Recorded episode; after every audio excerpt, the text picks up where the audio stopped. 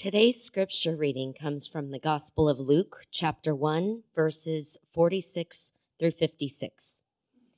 And Mary said, My soul magnifies the Lord, and my spirit rejoices in God my Savior, for he has looked on the humble estate of his servant.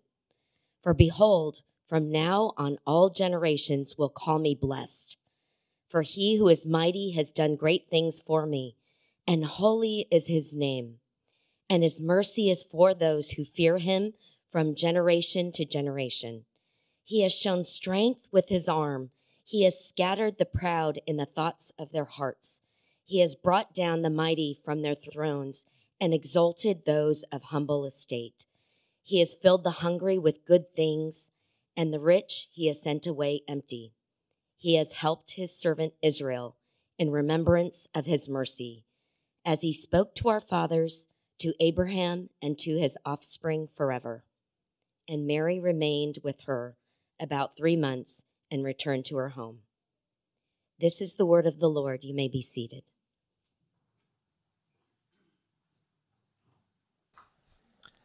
Good morning.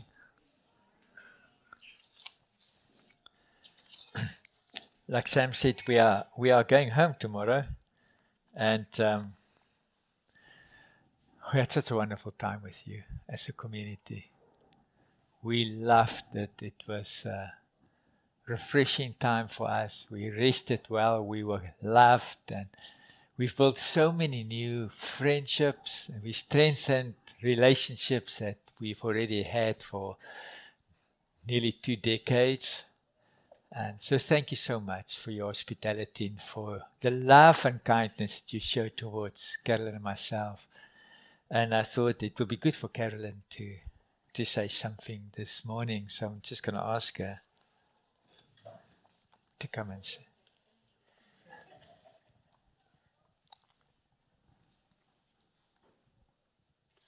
Okay, this time I'm feeling better. Sorry for the first, the first service, but uh, second service you don't have tears.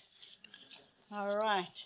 Um, so yeah, I just wanted to thank everybody um, a special thanks to Sam and Sua for inviting us and preparing our mm. time here. We love you so much. Mm-hmm. Maybe you will get tears. Yeah, we've really been so blessed by our relationships with you all. And getting to know, there's so many new folk, but to getting to know you has really been a pleasure. Yeah, your generosity to us as a couple, a family, and to hands at work is overwhelming. Mm-hmm. But we appreciate it. We will commit to continue to pray for you all as individuals, making up the body of this church, Wellspring. So, with that, I wanted to give you two scriptures that I felt um, to share with you. And the one comes from 1 John 4, verses 18 and 19, and it reads as follows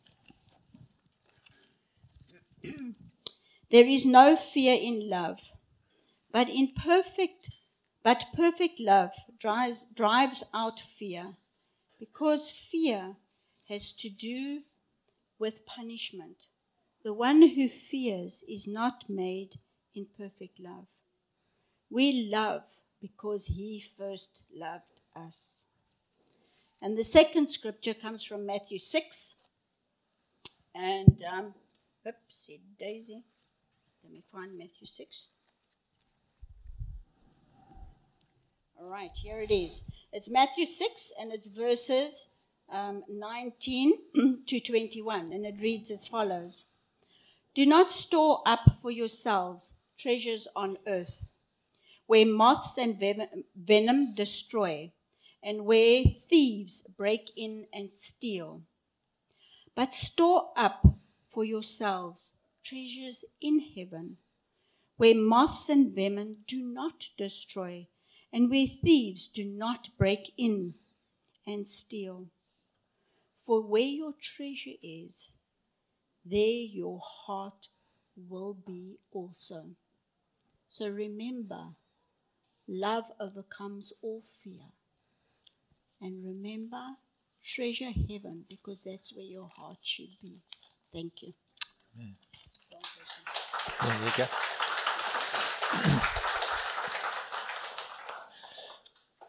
she speaks so well, doesn't she? Thank you, Gay. Well, this this morning, my prayer is that our time together in God's Word will will kind of launch us and propel us, every one of us, into a specific direction during this Advent. And that would be truly, truly, I mean, truly draw us closer to Jesus. But I want to go further and I want to trust God definitely for my own life. And I want to have a liberty to trust Him for each one of you.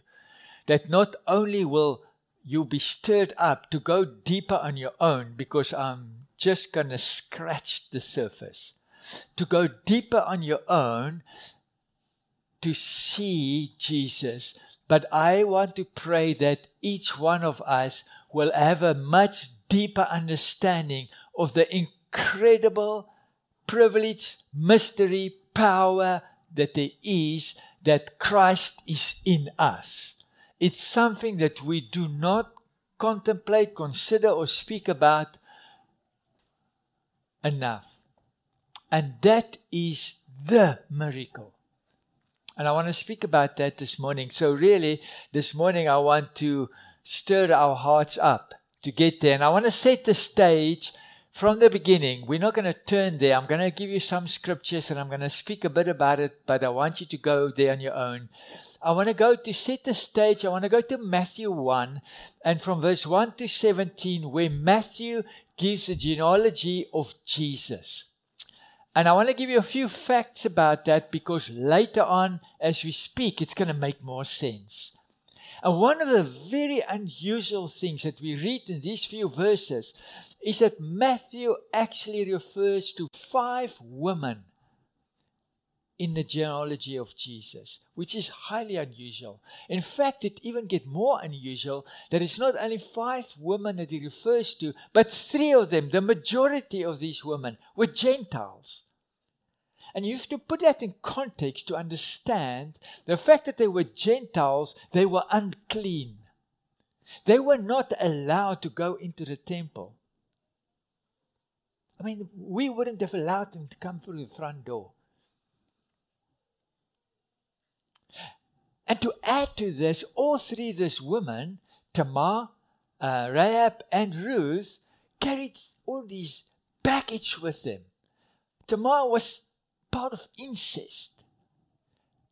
We know Rahab was a prostitute. And of course, Ruth was a refugee. That's part of the bloodline. and then, of course, then we all take a, a big breath of relief because we see the name of David. Hallelujah for David. I mean, David, the blue eyed boy, right? The, the A plus boy, the boy that always keep the name high. I mean, David, wasn't he the guy that took down Goliath, cut his head off? And... But again, Matthew nearly spitefully, kind to, it looks like he's got a, a axe to grind with David. And he used these words and he say, David, the father of Solomon, whose mother has been Uriah's wife. It's like, serious? Do you have to bring that up in a family meeting? Do you have to remind us of Uncle David? what he did. I mean, we want to remember him as a guy who killed Goliath. Can, can Matthew have the audacity to speak about David and Solomon, who was Uriah's wife? In fact, it goes further. I never knew this. I actually dug it out this week as I was working on this. In 1 Chronicles 11:41, we see that Uriah was one of David's mighty men.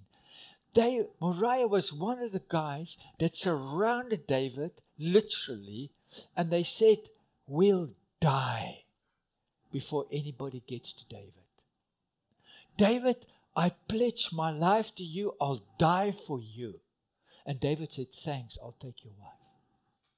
Not only that, but I will plan that you'll get killed. That's the real David.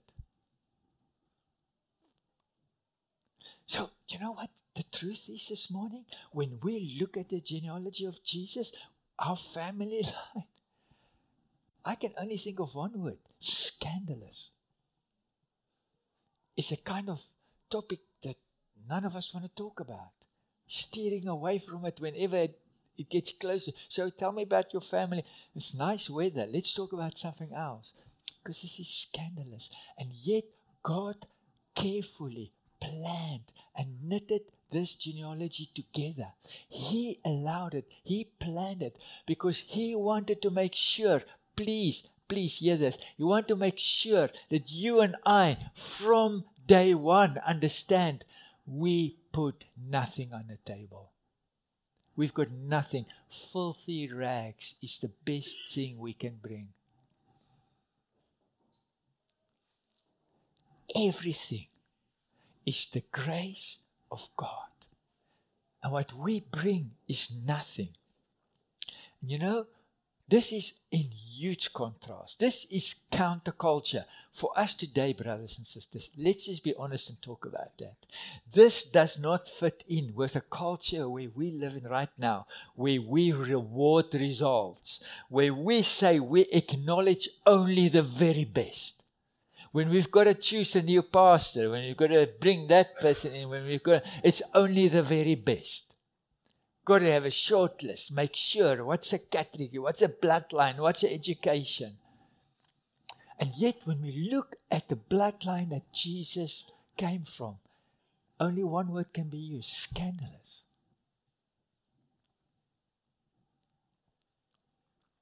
So, oh, I'm giving you this as setting the stage. Now I want to take us through chapter 1 in Luke. And again, we're going to run through it, and I want you to really, with me during Advent, this is where I want us to dig in so that we can be propelled into that direction of understanding the genuine message of Jesus. We spoke a lot about it in our retreat, that it is not just what Jesus said, but it's how Jesus lived. It's how he chose, who did he choose? How did he do that? It matters as much as what he said because he brought a message to us. And this morning, I want us to look at Luke 1. And so we're going to look at where the angel Gabriel appeared to Zacharias and Elizabeth and made this beautiful promise to them. And then we're going to look at uh, the angel appearing to Mary, and then Mary visiting Elizabeth, and then Mary's song. And then I'm going to give an application. I'm going to give a, a story about my own personal life.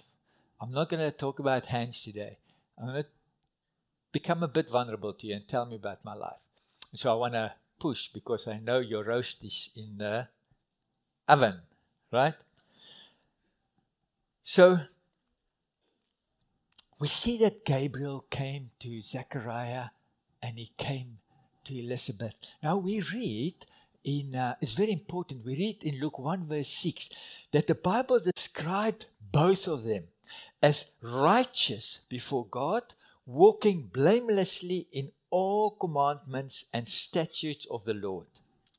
So we know right from the beginning, even as we look at this, we know that God is not looking for the most powerful, the most popular, the most famous. He's looking for ordinary people that are prepared to walk it out day by day, minute by minute, stay faithful, stay focused, and walking it out. We also note that even though God regarded them highly, even though his, their lives were so exemplary, it was no guarantee of life's blessings. Zechariah and Elizabeth had a tough, tough life. Not to have a child was a social disgrace in that time. They faced huge pressure. Personally and as a couple, doesn't matter how much they tried and how much they prayed, it seemed like God did not open Elizabeth's womb. And we read that well in advance in years. So this thing carried on. And nothing happened. Yet the Bible says they continually to be faithful. And then that once in a lifetime straw came to Zechariah and he could go to serve at the temple. And there he met Gabriel. And the promises made to him. And Gabriel said to him, I mean, really, Gabriel said to him in verse 13, Your prayer has been heard. I'm sure Zechariah must have said, like, serious? After 30 years, my prayer has been heard? Like, I'm 65 or 69, or my prayer has been heard?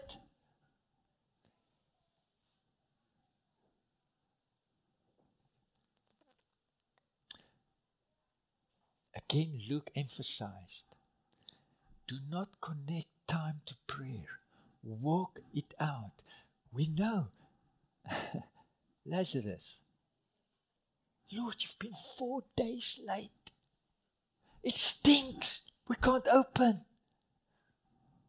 That beautiful song that say, even when he's four days late, he's still on time.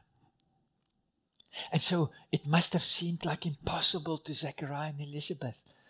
Why do you come now? Are you just opening up all our wounds again? Are you just reminding of us that we're never going to have children? You promised it to us now. And there is that promise that God gave Zechariah and Elizabeth. But here's a wonderful thing about that God made a promise that He's going to give him a son.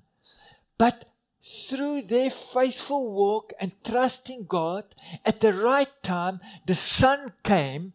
But here's a principle it's not just for them. God doesn't bless us just for ourselves, it doesn't work like that. When you wait, when you stand and you wait for something, know that when it comes, it's going to have much bigger ramifications than you can ever imagine. And so God said, Yes, I'm going to give you a son, but I'm going to bring Israel to me because of him. I'm going to draw people to me. They gonna, he's going to prepare the way for the Messiah.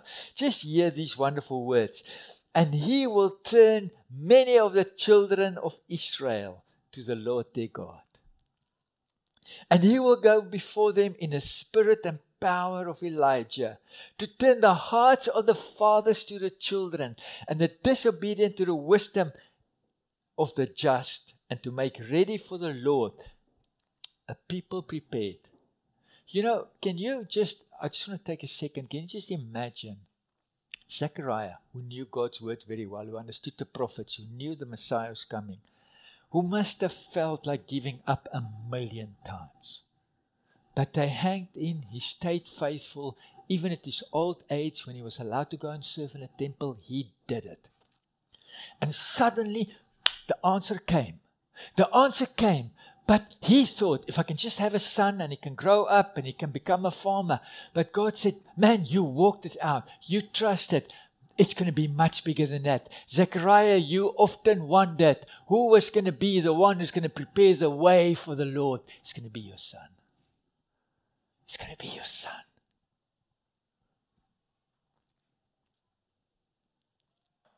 So from Zechariah, Gabriel went straight to Mary. was he was busy.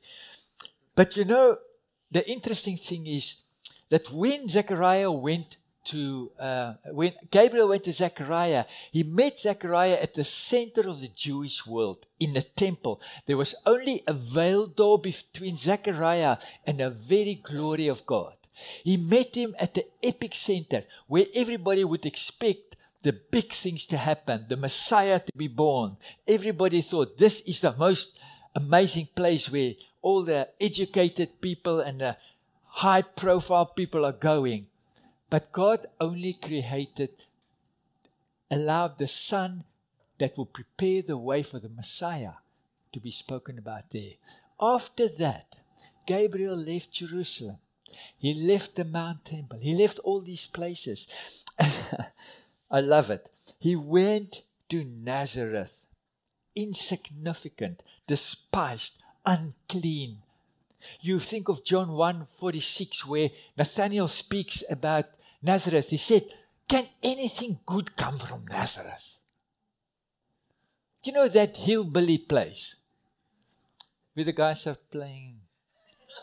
Okay, now I'm pushing. I'm sorry. I didn't mean it like that. I actually love that music. Okay, so I'm sorry. This, forgive me. But but you know what I'm trying to say. Okay, it's that place that we don't believe anything can happen.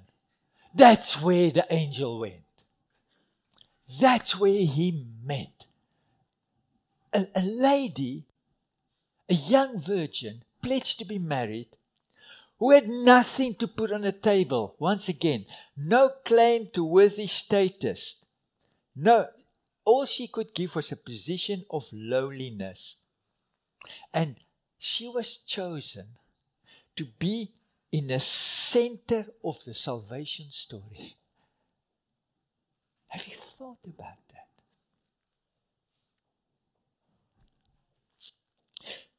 The Bible calls her blessed and highly favored. But again, we saw that she was going to be blessed so that salvation could come to millions of people. You know, like Elizabeth, Mary's circumstances, even after the blessing was spoken over her, was not exactly a bed of roses.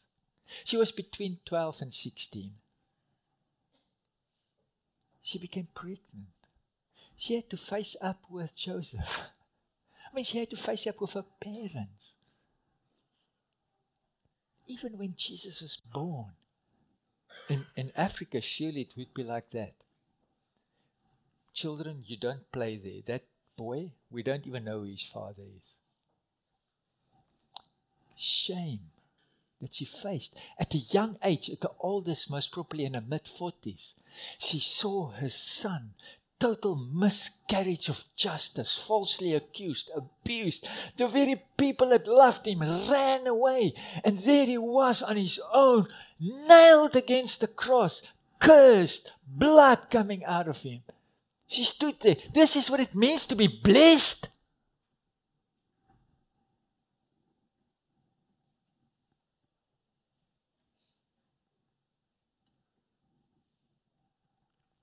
Then she went to the tomb. And you know, I'm sure she even had mixed feelings when she saw the empty tomb. And, and a while later, she saw her son leaving. And what does it all mean? How does it fit for her? Highly favored and blessed.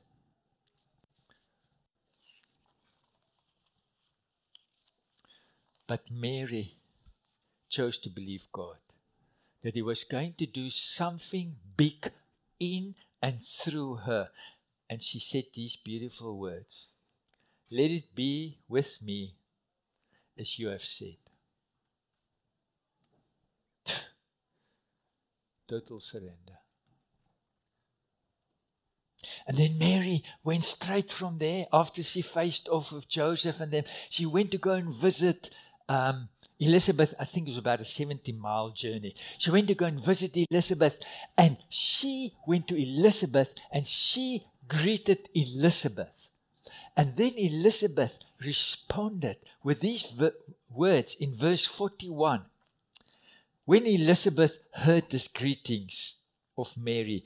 The baby leaped in her womb, and Elizabeth was filled with the Holy Spirit, and she exclaimed with a loud cry, Blessed are you among women, and blessed is the fruit of your womb.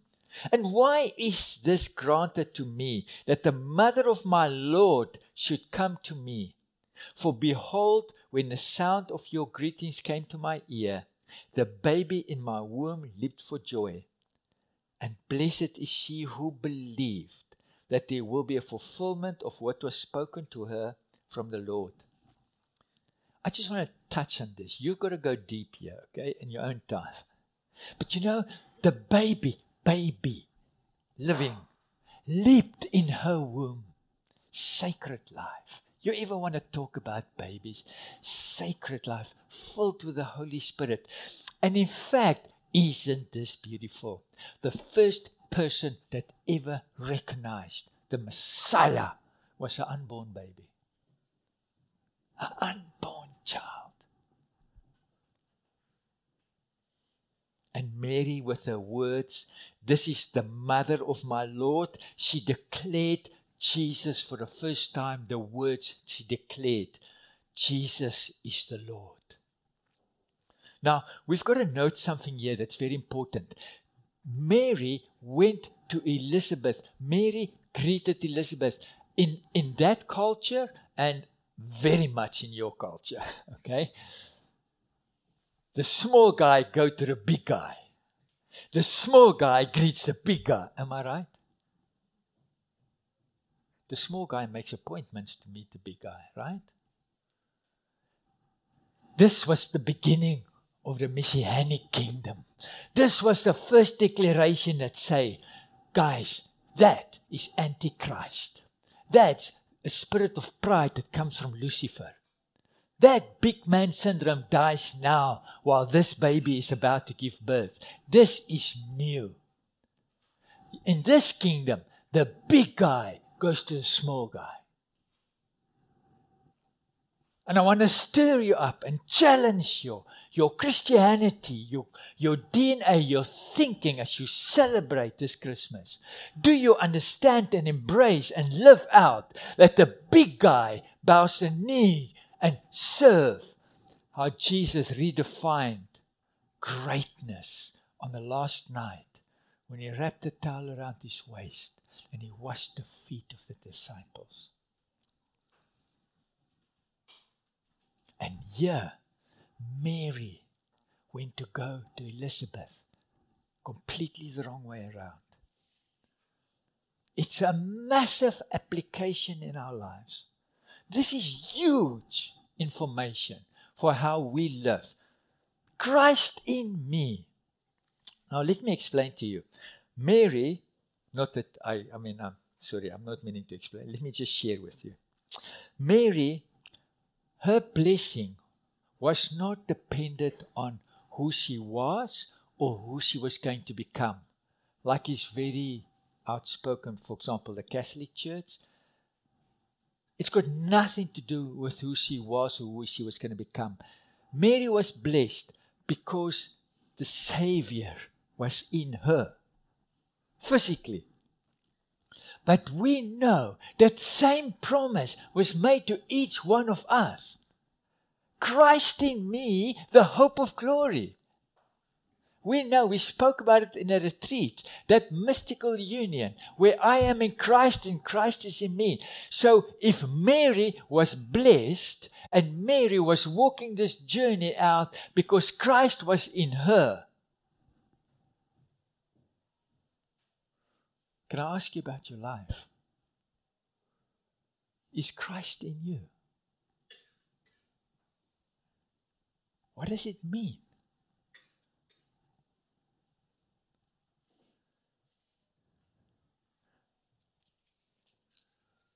You know, the last thing I want to say about this, and then I want to just tell you something, is isn't it incredible that Elizabeth then showered Mary with words of praise and speak all the beautiful words over her and her child. This came from a simple country country living lady who lived in simplicity with her husband, Mrs. Nobody who was just godly, who lived in the hills, in far away from Jerusalem and the mountain. It wasn't from capital, it wasn't in a temple, it wasn't a prestigious event where the high priest blessed Mary.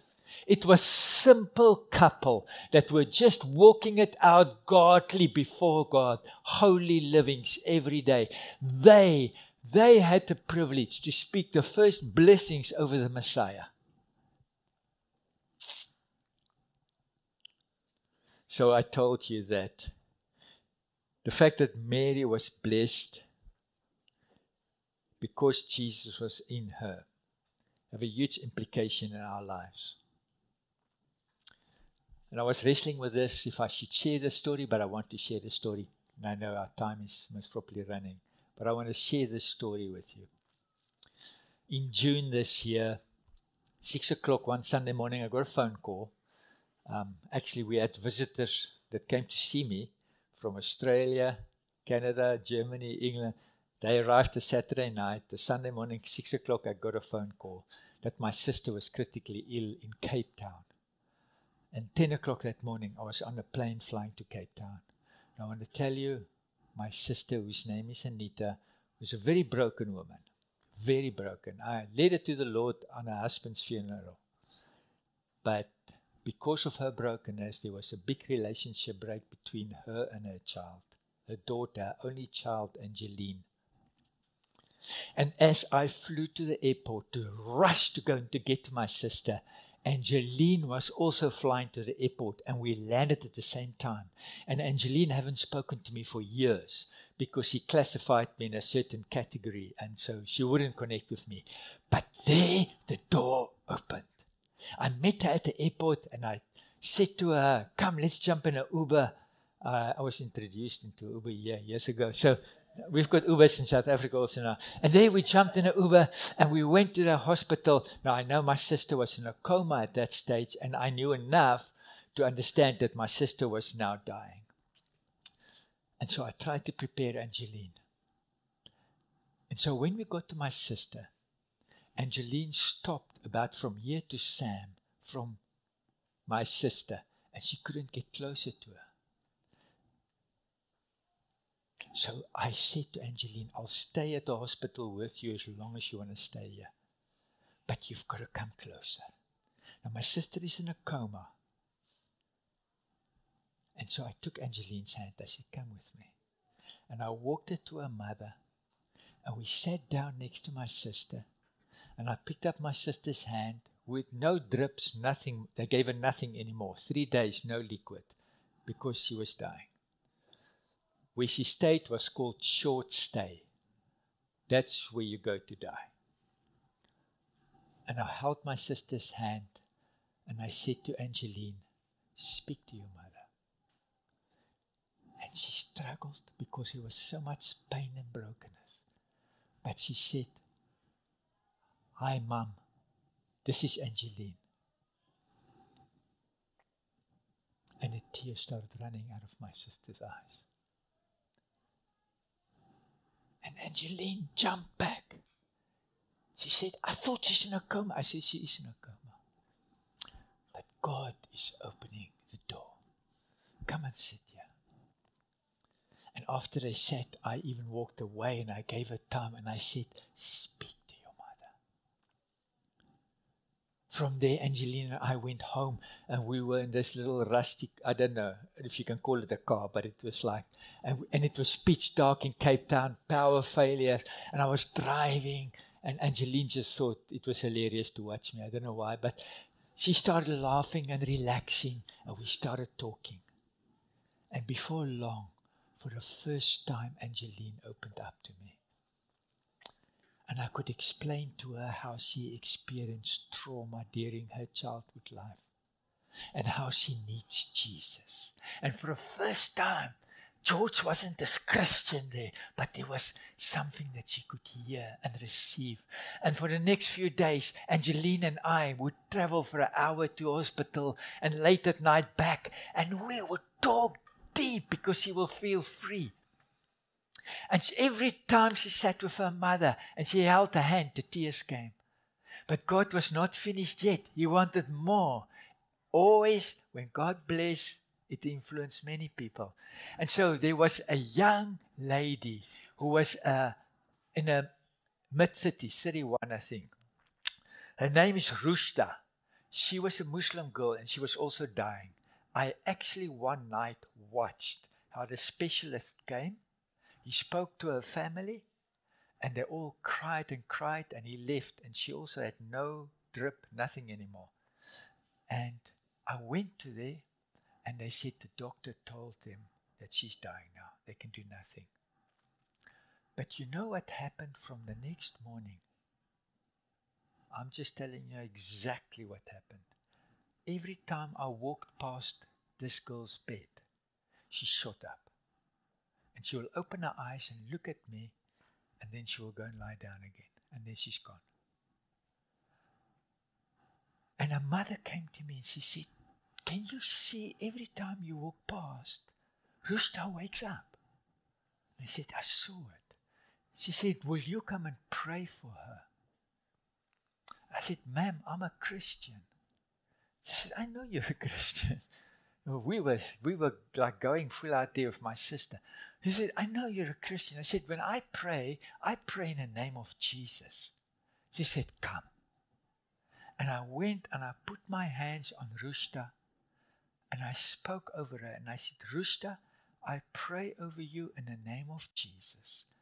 And I did something which I never would have done normally. I said to her, I pray in Jesus' name, you will walk out of this ward. Guys, the doctors wrote her off. It was over. I felt so bad when I did this. I thought, how can I do that to the mother? The next morning, I met the father and I spoke to him and I said, I'm so sorry. You know, I just want you to know I believe in miracles. And I did something again, which I never do. I took his number and his name, it's in my phone. Six o'clock the next morning, I walk into that hospital. I walk past Rusta. She shot up. And this time she spoke to me. Angeline stood right next to me. And she spoke and she said to me, I'm thirsty. I just stood there like, what am I doing? I ran to the nurse's station. I said to the nurses, Can you give me a syringe? I want to push water down Rusta's mouth. That nurse said to me, You will kill her. If you will drown her, she's in a coma, she's dying. I said to her, But I just spoke to her. The nurse went like this. She said, You stay away from her. So I took the syringe and I went and I gave her water. Guys, she started talking to me. Like, she talked to me. Angeline, stand there with eyes to speak. She, she phones my brother. She said, You must come and see what's happening here. I phoned that man that morning, half past six in the morning. I phoned him from the hospital. I said to him, Sir, I'm the man that spoke to you yesterday. I'm here at the hospital. I think you should come. And he started weeping. He said to me, he thought he, died. And he said, Why must I come? And I said, Your daughter just spoke to me.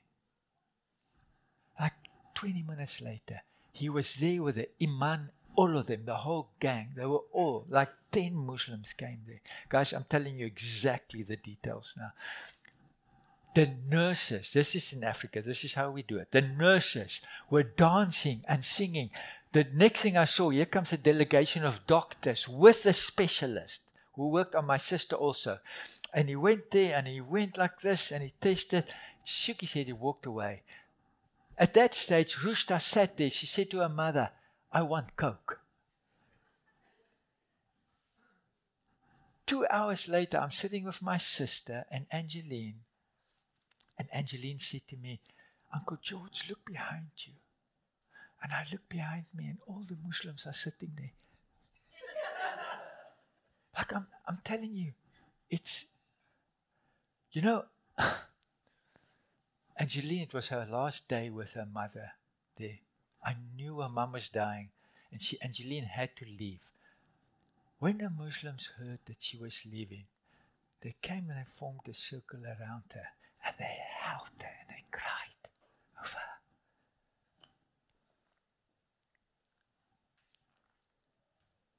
Angeline flew home. Before the plane landed, I sat with my sister. I spoke Psalm 23 over her. And a hospice registered nurse stood behind me. And as I spoke Psalm 23 over my sister, she started breathing slower and slower she just passed away. And this registered nurse said to me, I've been doing this work for years. I've never seen anybody die so peacefully. Because God reconciled her with her daughter. You see, that's our ministry. But he thinks even bigger, man. Rushda. Rushda got healed. You know, I phoned her father, actually on my sister's funeral. I phoned her father. I said, I'm praying for Rushda. He said, George, you won't believe it. We thank God this child is healed. I said, Remember, I prayed for her.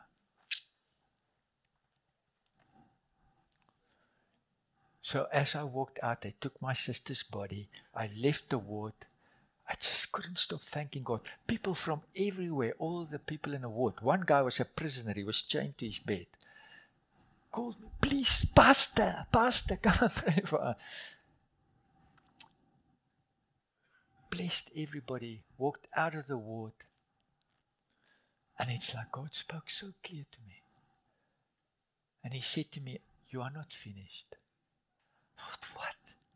This is a perfect ending.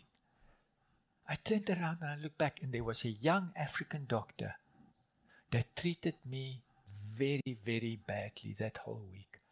I'm sure she had a bad experience with a white person. I'm sure she got good reason, but she treated me like really bad. And she sat there behind the desk. And I turned around and I went back to her. And I leaned over the counter and I said, Ma'am, I just want to thank you so much for caring for my sister so well and for allowing me to be here. And I will never forget, she had a pen in her hand, and the pen just fell out of her hand. And the tears just came as she looked at me. And I saw the Spirit of God falling over this woman.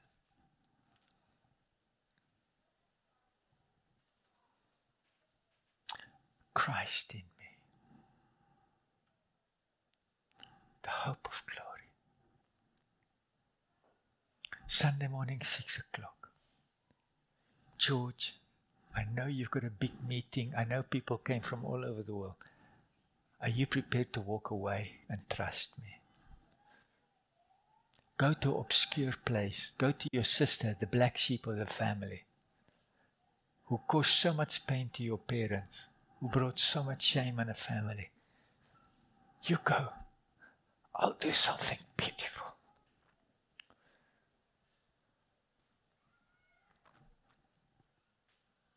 You know what I love about Mary is that she sang a song before the outcome.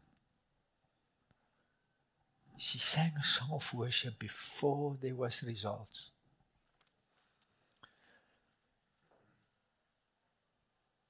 But you see, she could say in Luke 138, I am the Lord's servant. Total submission. May I ask this morning, is the Lord a consultant? Or a comfortable support to you? Or is He the Lord? Total submission. Do you understand that God wants to bless you to be a channel of blessings to many, many other people? The Bible say that people will know that John was from God because he will turn the hearts of the people to God, the fathers to the children. When people watch your life, do they know that you are from God? Do you turn the hearts of the fathers to the children and the children to the fathers? You know, there was no time for me to prepare for Cape Town. There was no time for me to think of something nice. I had to grab a bag, run to the airport. At the airport, I heard Angeline was coming. My stomach was going like this. My, I can't even tell you about the mess, about my brother and everything. It was chaos. I left a week later after we buried my sister. And as much pain as it was, I remember the tears running out of her eyes because she reconciled. I remember the peaceful way she died. I remember Angeline is discovering Jesus as we speak now. And Rusta has been healed. And the Muslims know that there's power in the name of Jesus. That life is for each one of us each one of us. This has got nothing to do with orphans, with Africa, with hands. This is when Christ dwells in us. This is what must happen. If we don't believe in miracles, how can we even say we believe that Christ is in us? The one, the one who caused the greatest miracle ever to take you from where you were to the kingdom. How dare we even think there cannot be miracles? Roosters things must happen daily among us. May God bless us. Let me pray.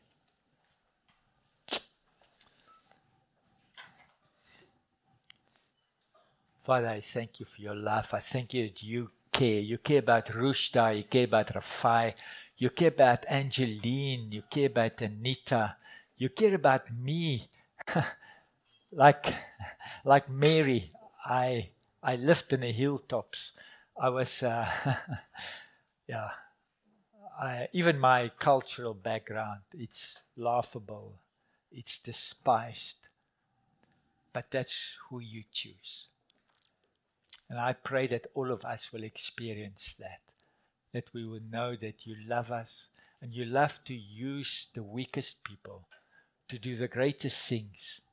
You use people in a temple to prepare the way for the people who live in the hills, the insignificant, the unclean. Each one of us this morning, as we heard the word and we've got hurt in our hearts, or we feel convicted, or we feel challenged, may the grace, grace, grace that fell upon Mary and upon Elizabeth, may that grace be upon you today that you will be healed as Rushta was healed. That you will discover Jesus again as Angeline is discovering him right now. And like the doctor, that your eyes will be filled with tears and that you will remember. Maybe when I spoke to that doctor, maybe she remembered her grandmother praying over her. In Jesus' name I bless you. Amen.